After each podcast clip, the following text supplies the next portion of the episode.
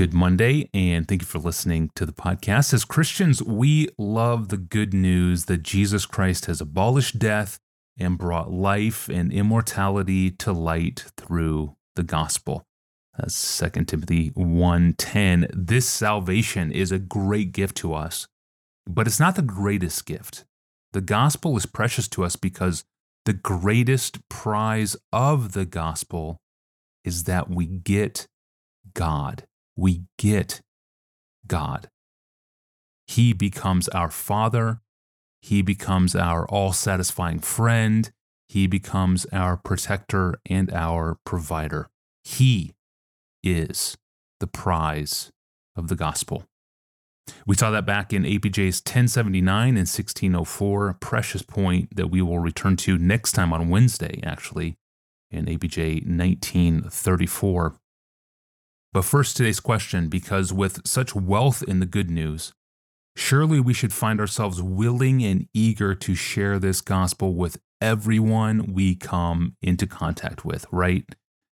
Well, no, we often don't. Gospel opportunities arise when we say nothing. And so we're left inside a tension of our own making, claiming to love something that we hesitate to speak about with others, and bringing into question the authenticity of our own love. If we truly loved the gospel of Jesus Christ, why wouldn't we more eagerly share it? That leads to our question today from a candid and anonymous young man who simply asks this, Pastor John, here's my honest and straightforward question to you. Will I go to hell if I never evangelize, not even once? First, let me agree with this young man that there is such a reality as hell. And people really do go there. It is the righteous judgment of God, and no one in the Bible spoke of it more often than Jesus. For example, he said to the Pharisees, "You serpents, you brood of vipers, how are you to escape being sentenced to hell?" Matthew 23:33.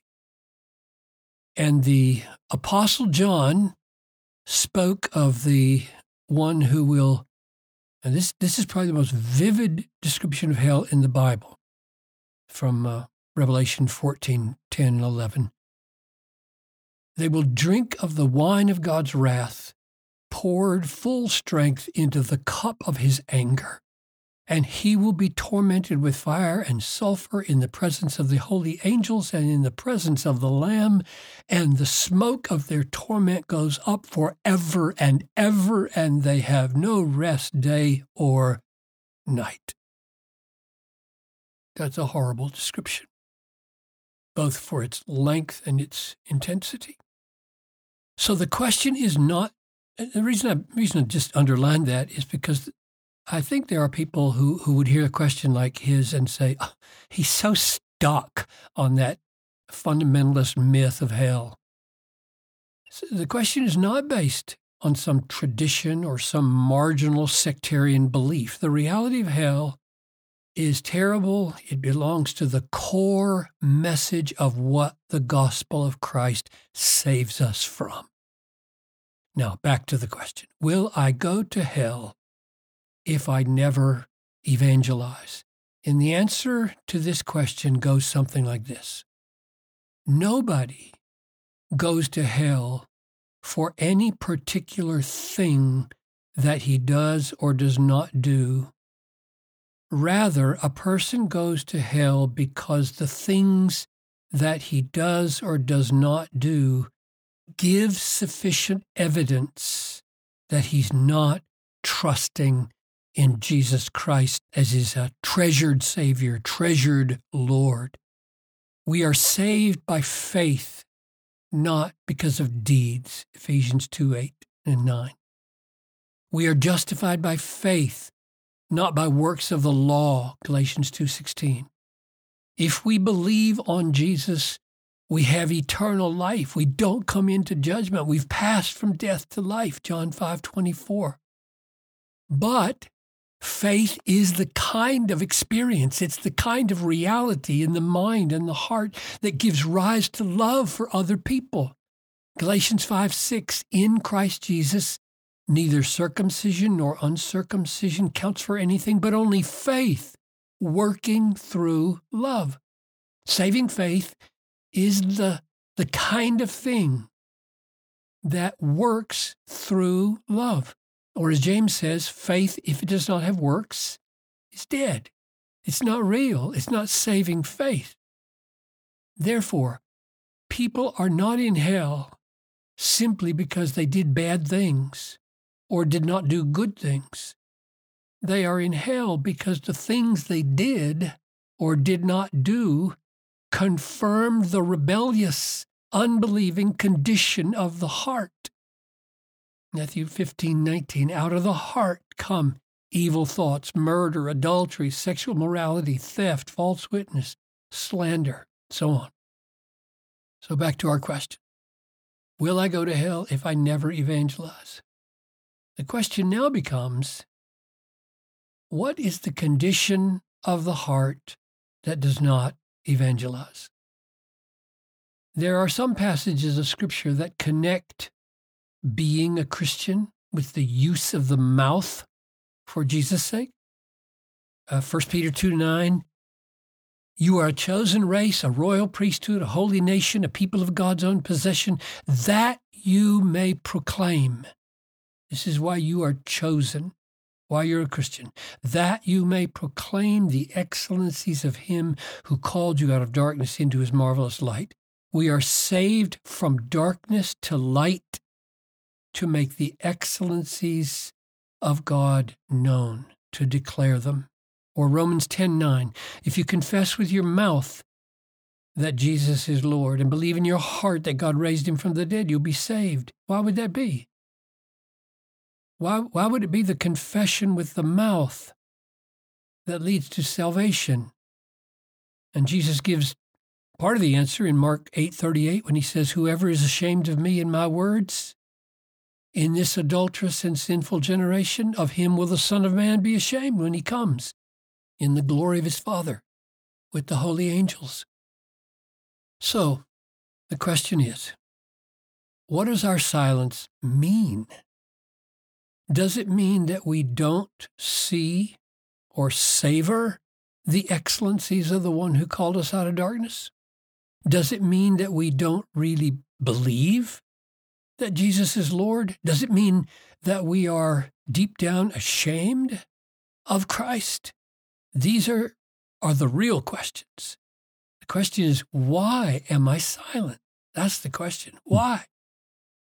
Maybe the most helpful thing, and I want to be helpful here, I don't want to just indict. The most helpful thing I can do for our young friend is to make a few practical suggestions for moving forward. He's young. And he's got time.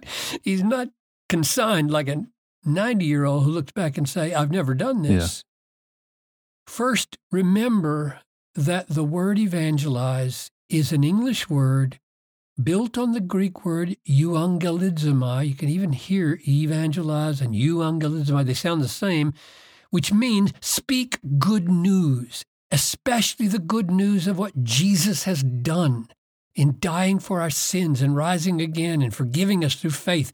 The word evangelize or euangelizomai is not limited to speaking the good news to unbelievers. Let that sink in, young fella. It includes speaking to believers. So Paul says in Romans 1:15, I am eager to preach the gospel, evangelize, same word, to you Christians who are in Rome. Now that's a great place to start. Speak of Christ to fellow Christians. Tell the good news to Christians. Tell them what you saw in your devotions this morning.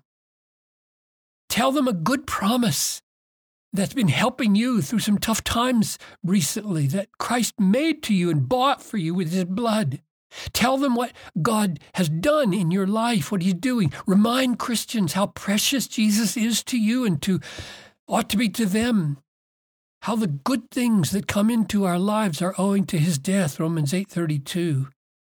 And if you're too young, I don't know what age we're dealing with here, if you're too young and inexperienced to, say, teach a class, a Sunday school class, or have a small group or young people, then volunteer to be an assistant in a class, say, of children or small group, and ask the teacher or the leader if from time to time you could give a witness to the young people or the children or the small group of what Christ did in your life, how he saved you and what he's been doing in your life since you've been following him, what you're learning from him.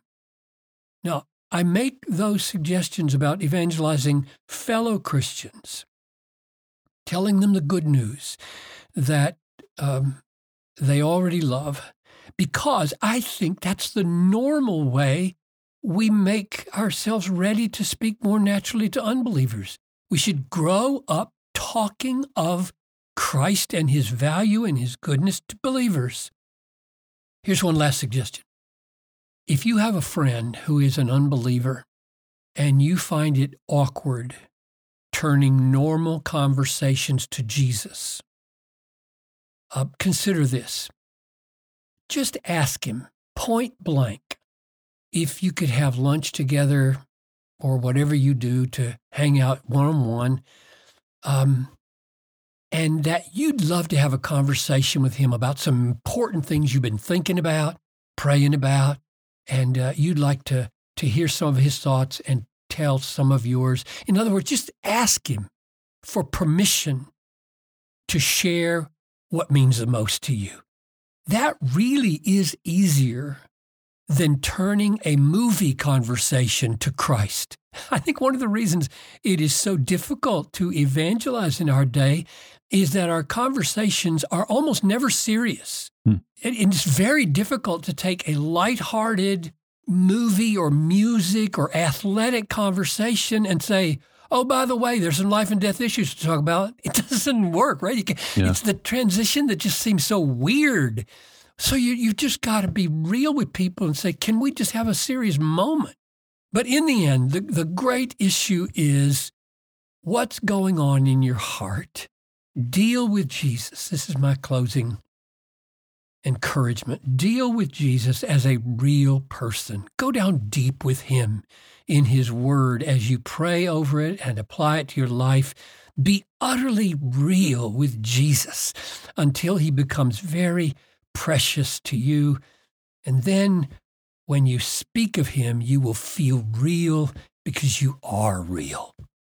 Very helpful, practical steps to get started here in sharing the gospel for the first time. And by talking of Christ and his value and his goodness to believers.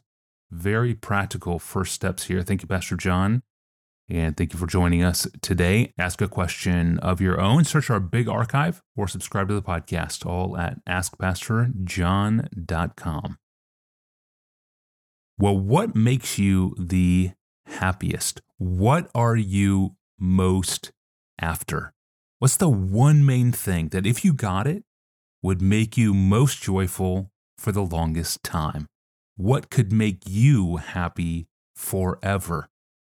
Every breathing human being on this planet is on a quest to find this fountain of joy. The whole Bible assumes it, and the Bible answers the question too. And it's an answer I sort of gave away at the start of this episode as well, but we need the reminder. I'm your host, Tony Reinke. That's up next time on Wednesday. We'll see you then.